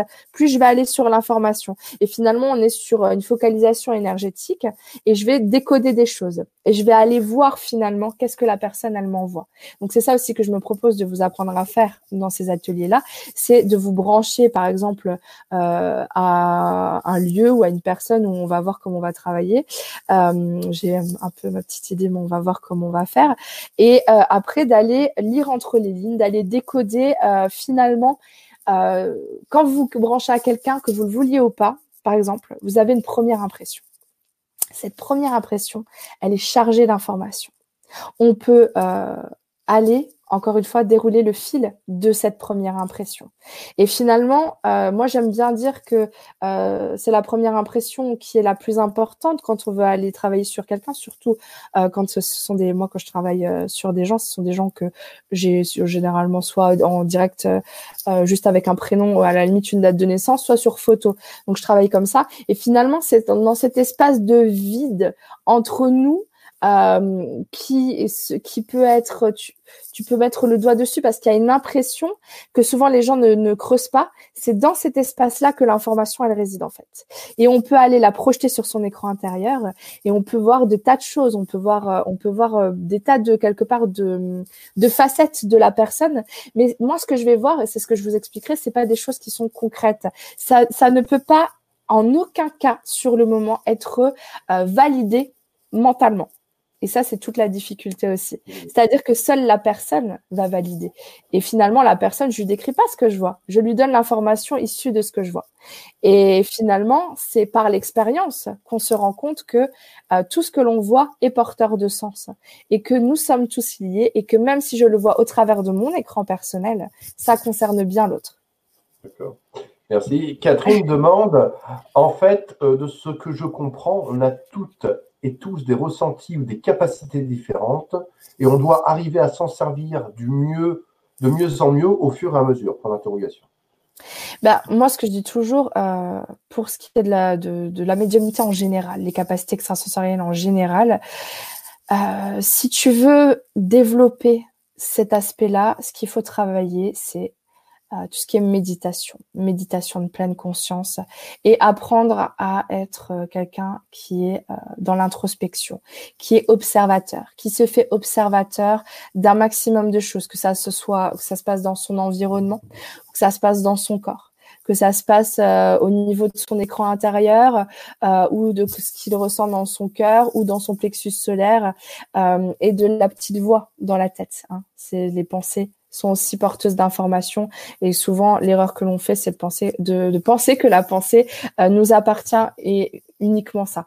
Euh, tu veux développer ta clairvoyance, ta clairaudience, le mieux c'est de se mettre à l'écoute. Euh, c'est pour ça que moi je sais que c'est les premières choses que j'ai faites certainement, euh, qui m'ont été euh, le plus bénéfiques, ça va être de cultiver un état de vide intérieur. Parce que pour recevoir de l'information, il faut d'abord être un réceptacle vide. Si tu as un réceptacle plein de pensées, d'émotions, euh, qui euh, qui a un petit vélo dans la tête qui pédale en continu, euh, tu vas pas être réceptif. Et le médium, le channel, le clairvoyant, avant tout, euh, c'est quelqu'un qui reçoit de l'information. Donc c'est comme un réceptacle. J'aime bien l'image du tuyau, tu vois, euh, qui doit se faire vide pour pouvoir laisser couler l'eau, parce que finalement, c'est un peu cet effet-là. C'est un peu l'effet d'une information qui peut couler au travers de toi. Et même pour la mise en mots, il faut que ça soit vide au-dedans pour pouvoir laisser couler de façon juste, claire et pertinente. Parce que quelqu'un qui est complètement embrouillé dans sa tête, même s'il a de l'information, euh, ce qui va en ressortir au niveau de la traduction, euh, de la transmission, ça va être un petit peu chaotique. Et il y a pas mal de gens qui ont, je pense, des euh, potentiels à ce niveau-là, mais je pense que la clarté d'esprit est extrêmement importante. Et plus tu vas aller loin, plus tu dois te faire observateur euh, de, chaque chose en fait autour de toi. Donc plus on va être dans la pleine conscience, plus on va être en capacité d'utiliser ces facultés-là, sans forcément mettre des mots dessus, sans forcément dire je suis clairaudient, clairvoyant, clair machin chose. Au fond, c'est qu'une façon de vous aider à comprendre. Euh, mais le, fait voilà de, de, se mettre à l'écoute, euh, c'est la première des choses. Commencez par écouter vos pensées, commencez par être plus attentif à ce que vous voyez dans votre tête. Et ça, c'est une des grandes clés de mon évolution. C'est que je me suis rendu compte quand j'ai commencé à avoir des flashs euh, très euh, virulents, si je peux dire, c'est-à-dire qu'ils étaient très clairs, très lumineux, très colorés. Euh, ils s'imposaient tellement fort que je pouvais pas passer à côté. Mais quand ça m'est arrivé, en fait, ça a ouvert une porte j'ai levé un voile qui m'a permis de comprendre que j'avais ça depuis toujours. C'est-à-dire que j'avais, par exemple, le soir en me couchant, des tas d'images qui défilaient. Et, euh, et souvent, je m'étais rendu compte, alors chacun a sa, sa version sur euh, le phénomène de déjà vu, l'effet de déjà vu, mais moi, combien de fois j'ai euh, vécu cette scène, euh, voilà, où il se passe quelque chose et je me dis, mince, je l'ai déjà vu. Et j'avais déjà remarqué que je l'avais déjà vu au moment où je m'endormais, en fait. Parce que au moment où je m'endors, il y a des tas de choses qui défilent, comme bien bon nombre d'entre nous. Et hum, le fait d'aller d'avoir vu un flash aussi, euh, enfin un flash, j'en ai vu plusieurs le même jour, euh, aussi fort, ça m'a permis de me rendre compte que c'était là, mais que euh, il y avait quelque chose dans mon mental, j'ai envie de dire, qui me détournait de cette, de ces images, comme si c'était du parasite, comme si il y avait rien à en tirer et comme s'il fallait surtout pas regarder. Et j'explique pas je pense qu'on est, euh, j'explique pas pourquoi, je pense qu'on est conditionné à cela, c'est-à-dire à, à, ne pas regarder en fait ce qui se passe au dedans. Euh, on va tout regarder tout ce qui se passe au dehors. Hein. On a un jugement sur tout, on observe tout euh, ce qui se passe au dehors, mais par contre au dedans non. Et je pense que la, la toute l'information en fait, elle est à l'intérieur de nous, parce qu'on est le tout, parce qu'on est relié au tout, parce que euh, on est, euh, comment dire un élément de ce grand plan, de, de, de, de, cette grande unité, et que tout est là. Mais par contre, on n'a pas été habitué à regarder. Et une fois que tu sais ça, que tu commences à te faire observateur, il y a des tas de choses. Après, il y a des gens comme, euh, comme disait Anata qui ont peur de voir. Là, on parle par exemple de ce qu'on peut voir à l'intérieur, oui, parce que bah y a des personnes qui m'ont déjà relaté euh, voir des scènes horribles en fait. Par exemple, euh, dès qu'ils sont un petit peu, euh, ils regardent dans le vague, un peu déconnectés de leur mental, il y a des choses qui s'amènent et ça peut être des choses horribles en fait, de choses violentes en fait. Hein. Et parfois, ça peut être des, euh, euh, reviviscences de vie antérieure, des choses comme ça. Des fois, les gens sont habités par des énergies hyper glauques et du coup, ils veulent pas voir. Donc, ça peut être des tas de raisons pour lesquelles on ne voit pas. Mais souvent, c'est là. Après, il y a des gens qui me disent, eh ben, qui ne voient pas et qui ont des grosses difficultés à visualiser. Euh, je pense que c'est, euh, ce sont des gens qui, euh, qui se prennent trop la tête. Euh, parfois, il peut avoir un blocage énergétique, effectivement. Parfois, il n'y a vraiment pas de prédisposition et ils sont censés travailler autre chose. Donc, euh, ce qui fait que quelque part, leur âme, elle va tout faire pour qu'ils se focalisent sur ce qui est important et pas sur ce qui l'est pas. Euh, mais souvent, il y a quand même un blocage, le fait de peut-être aussi un complexe de perfection, Euh, la visualisation, ça n'a pas besoin d'être parfait, ça n'a pas besoin d'être euh, euh, net. C'est en fait c'est un muscle. Plus on va visualiser, plus ça va marcher de façon euh, efficace. Après, comme j'ai oublié de le dire, je l'ai dit dans la précédente émission ratée, l'hygiène de vie va rentrer en ligne de compte. Effectivement, Anatole l'avait amené tout à l'heure et j'ai oublié de, de, le souligner. pour certaines personnes, comme je disais, il y en a pour qui ils n'ont pas besoin de faire d'efforts, ils mangent de la viande, ils boivent de l'alcool, ils fument et tout tout quanti. Et pourtant, ça fonctionne. Mais pour d'autres, euh, par exemple, le fait de manger de la viande, pour ma part, euh, ça va euh, polluer, on va dire, l'imagerie, c'est-à-dire que elle va être moins nette, plus floue et moins colorée, moins facile à appréhender. Mais une fois qu'on a musclé ce muscle-là, on sait quand même faire avec ça et on arrive très très bien à travailler quand même.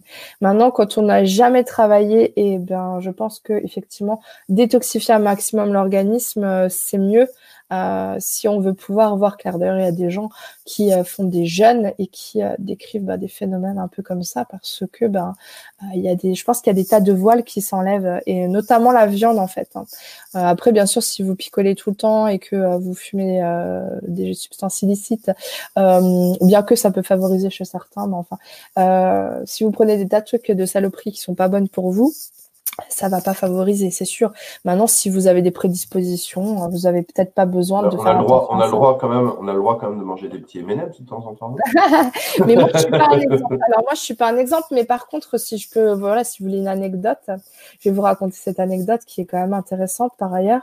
C'est que quand j'ai fait l'initiation Reiki, donc euh, c'est un peu, ça a été un peu le déclencheur. Alors je suis pas en train de faire euh, euh, l'apologie du Reiki. Je vous dis pas aller former tout ce Reiki. je pratique plus du tout en fait ce, ce courant-là parce que voilà, je me suis, euh, je me suis rendu compte qu'on n'avait pas besoin de rentrer dans, dans des trucs un peu dogmatiques comme ça. Mais euh, c'est une voie comme une autre. Hein. Euh, après, libre à vous de comment dire d'expérimenter, d'aller plus loin. Mais bref, quand j'ai fait cette initiation là, à un moment donné, il y a donc la personne qui faisait l'initiation qui euh, nous a sorti un jeu de cartes euh, donc euh, des anges de Dorine Virtue, hein. bon truc assez classique dans, dans la spiritualité, hein, les oracles des anges. Et, et en fait donc tout le groupe s'est mis à tirer une carte juste pour la curiosité quoi, hein. parce que j'étais pas j'étais pas branchée du tout oracle des anges euh, ou oracle tout court. Enfin, j'étais si oracle euh, prédictif, mais pas euh, des oracles avec des conseils. Le seul que j'avais, c'était un oracle des anges, mais très vieux que j'ai à l'âge de 12 ans. Euh, mais sinon, c'était pas trop mon truc. Donc, je découvrais un petit peu ce qu'on faisait maintenant comme oracle. parce que moi, j'avais acheté des vieux trucs et tout. Et en fait, ce qui était fou, c'est que juste avant ça, en fait, avant ce stage, c'est que j'avais plusieurs personnes à moi que j'avais perdu de vue qui étaient revenues dans ma vie et qui étaient revenues dans ma vie végane. Et euh, donc, euh, notamment une de mes meilleures amies, du coup, qui m'a amené son point de vue, son nouveau positionnement, euh, sa transformation, et qui, euh, qui du coup essayait de m'influencer dans ce sens-là. Puis j'avais une autre amie qui, elle était très, euh, elle lisait toutes les étiquettes, elle était à fond conspirationniste, et du coup, elle commençait à faire vachement attention à tout ce qu'elle mangeait, etc. Donc j'avais plein de gens comme ça qui étaient sur ce thème-là.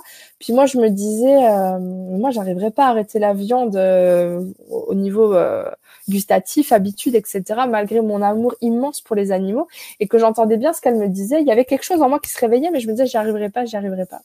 Et, euh, je crois que j'avais formulé une intention euh, plus ou moins consciente de me dire euh, si je dois arrêter la viande, il faudra, que le ciel m'aide, quoi. Et donc, quand j'étais à ce stage Reiki, j'ai tiré une carte oracle et en fait, il m'était dit qu'il fallait arrêter euh, de consommer. En fait, c'était la carte. Non, j'ai tiré deux cartes, c'est ça. J'ai tiré une première carte qui était végétarien, euh, végétalien. Euh, je dois peut-être même vous les retrouver si vraiment ça vous intéresse. Euh, je sais plus, guérir. Je crois que c'est guérir avec l'aide des anges. Voilà.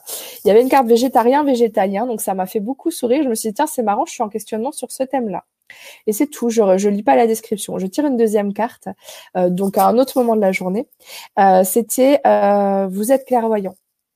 Et je lis la description cette fois parce que je me dis mince, j'ai pas lu la description d'avant. Là, je lis la description et ça me dit que si je veux favoriser ma clairvoyance, il me faut arrêter de consommer de la viande, du tabac, de l'alcool, blablabla. Et en fin de compte, j'ai pris ça vraiment pour un message parce que je sentais qu'il y avait cet environnement-là autour de moi qui me qui m'influençait dans ce sens-là. Et on fait pas de, des rencontres de cet ordre-là par hasard. Euh, sortie de ce stage, donc pendant le stage, on n'a pas mangé de viande parce qu'elle préconisait de ne pas en manger, blablabla. Et donc euh, sortie de là, euh, je crois que le lendemain, je veux manger un steak, donc je me prépare et tout, et euh, je le mets dans ma bouche et là, je me dis oh quelle horreur et en fait, c'est à partir de là que euh, j'ai compris qu'il fallait que j'arrête parce que la viande avait changé de goût dans ma bouche et que j'avais eu des messages dans ce sens-là. Donc à l'époque, j'ai arrêté la viande pendant deux ans. Euh, arrêté la viande pendant deux ans et c'est dans cette même période que du coup ma clairvoyance s'est développée. Quand j'ai repris la viande, au début, j'ai pas vu de différence. Ça a pris quelques temps en fait. Je pense avant que bah de nouveau je m'intoxique, euh, que je m'intoxique, oui, je m'intoxique euh, sur le plan physique.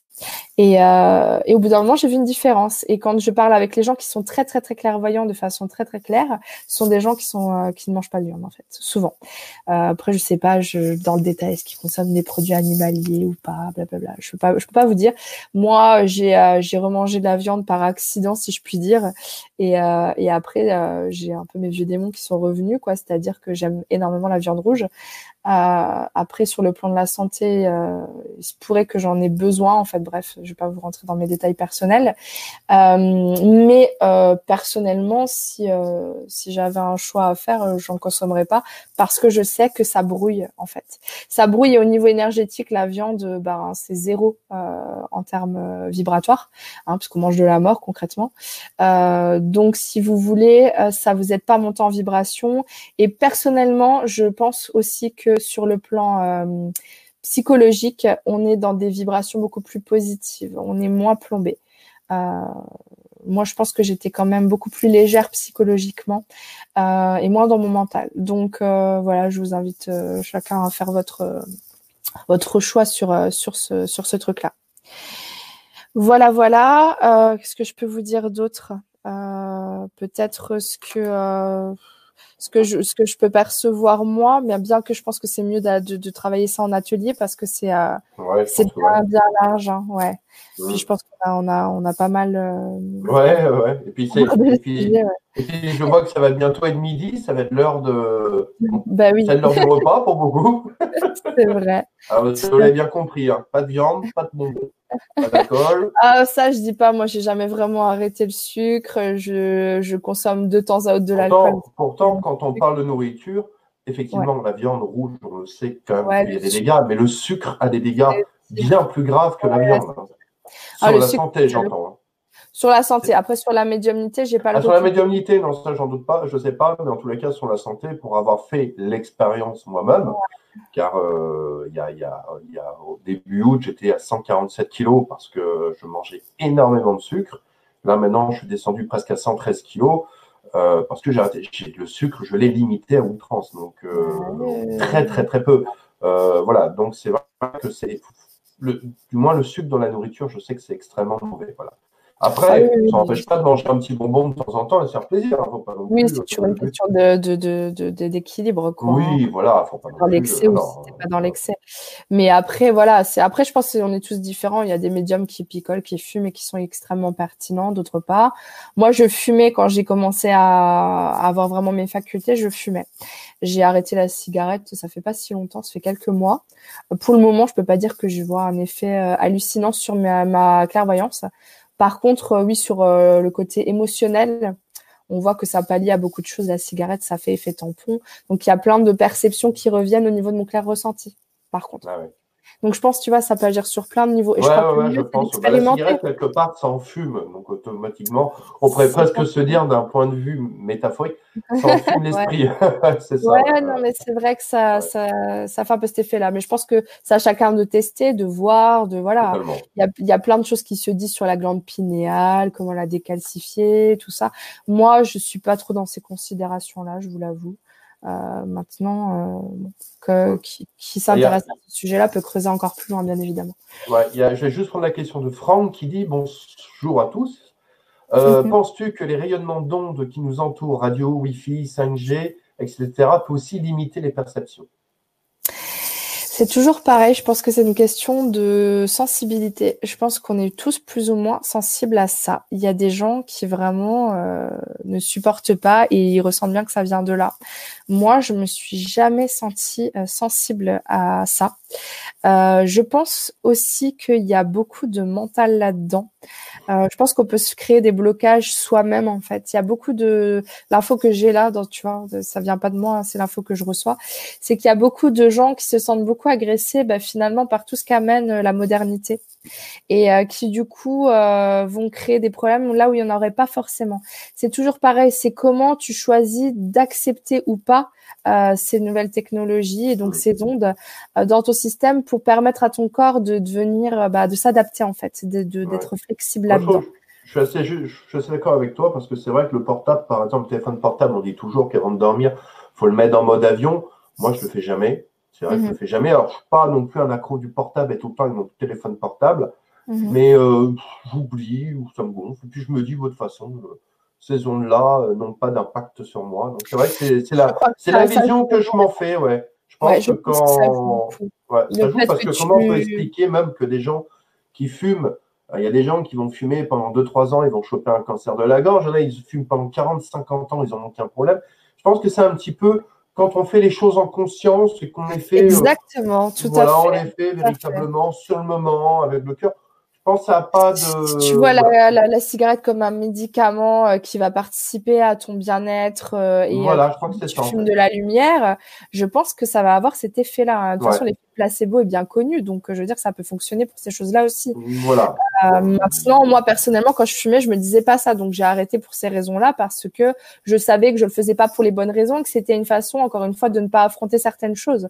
Donc j'ai fait ce choix, quoi. Après. bien, sûr, bien sûr, mais je pense qu'après, voilà. Bon, après, c'est sûr que Comment on se positionne? Voilà, après, s'il y a des gros excès, là, c'est différent. Non, après, le tabac, je veux dire, il y a, les chamans utilisent le tabac, après, euh, de façon beaucoup plus pure que nos cigarettes euh, que nous vendons chez nous. je veux dire, les chamans euh, utilisent le tabac pour enlever des entités ou des choses comme ça. Donc, euh, après, moi, je fais ce même travail parfois avec le souffle, donc c'est toujours pareil. Est-ce que c'est vraiment le tabac? Est-ce que c'est le souffle? Est-ce que dans leur culture, et à un moment donné, ils ont pensé que, mais finalement, c'était simplement l'élément air, le souffle? Voilà, on peut aller très très loin dans ces euh, dans ces questionnements-là, quoi. Ouais. Ça, chacun de, de, de, voir comment il veut vivre euh, les choses. Le fait d'être en conscience, comme tu disais, c'est c'est le plus important. C'est ça. Voilà, bah écoute, merci beaucoup Aurore euh, d'être venue sur Rayonnance TV euh, en ce lundi matin. Vous étiez quand même 84 personnes. C'est rigolo parce que euh, j'aurais jamais imaginé qu'il y aurait autant de monde. Je me suis dit on l'a fait en direct parce que bon, il y a, y a, plus d'interaction, c'est sympa.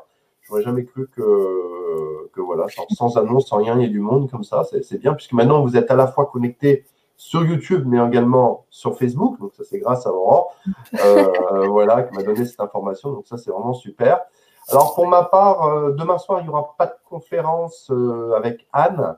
par contre, moi, vous, vous, allez pouvoir me retrouver mercredi soir en compagnie d'Elisabeth de Caligny, qui vient faire donc une conférence sur la bête du Gévaudan, une conférence qui était déjà prévue en, en décembre, mais elle avait eu un problème de connexion. Donc du coup, vous pouvez me retrouver à 20h30 mercredi soir sur Rayonnance TV avec Elisabeth de Calénie.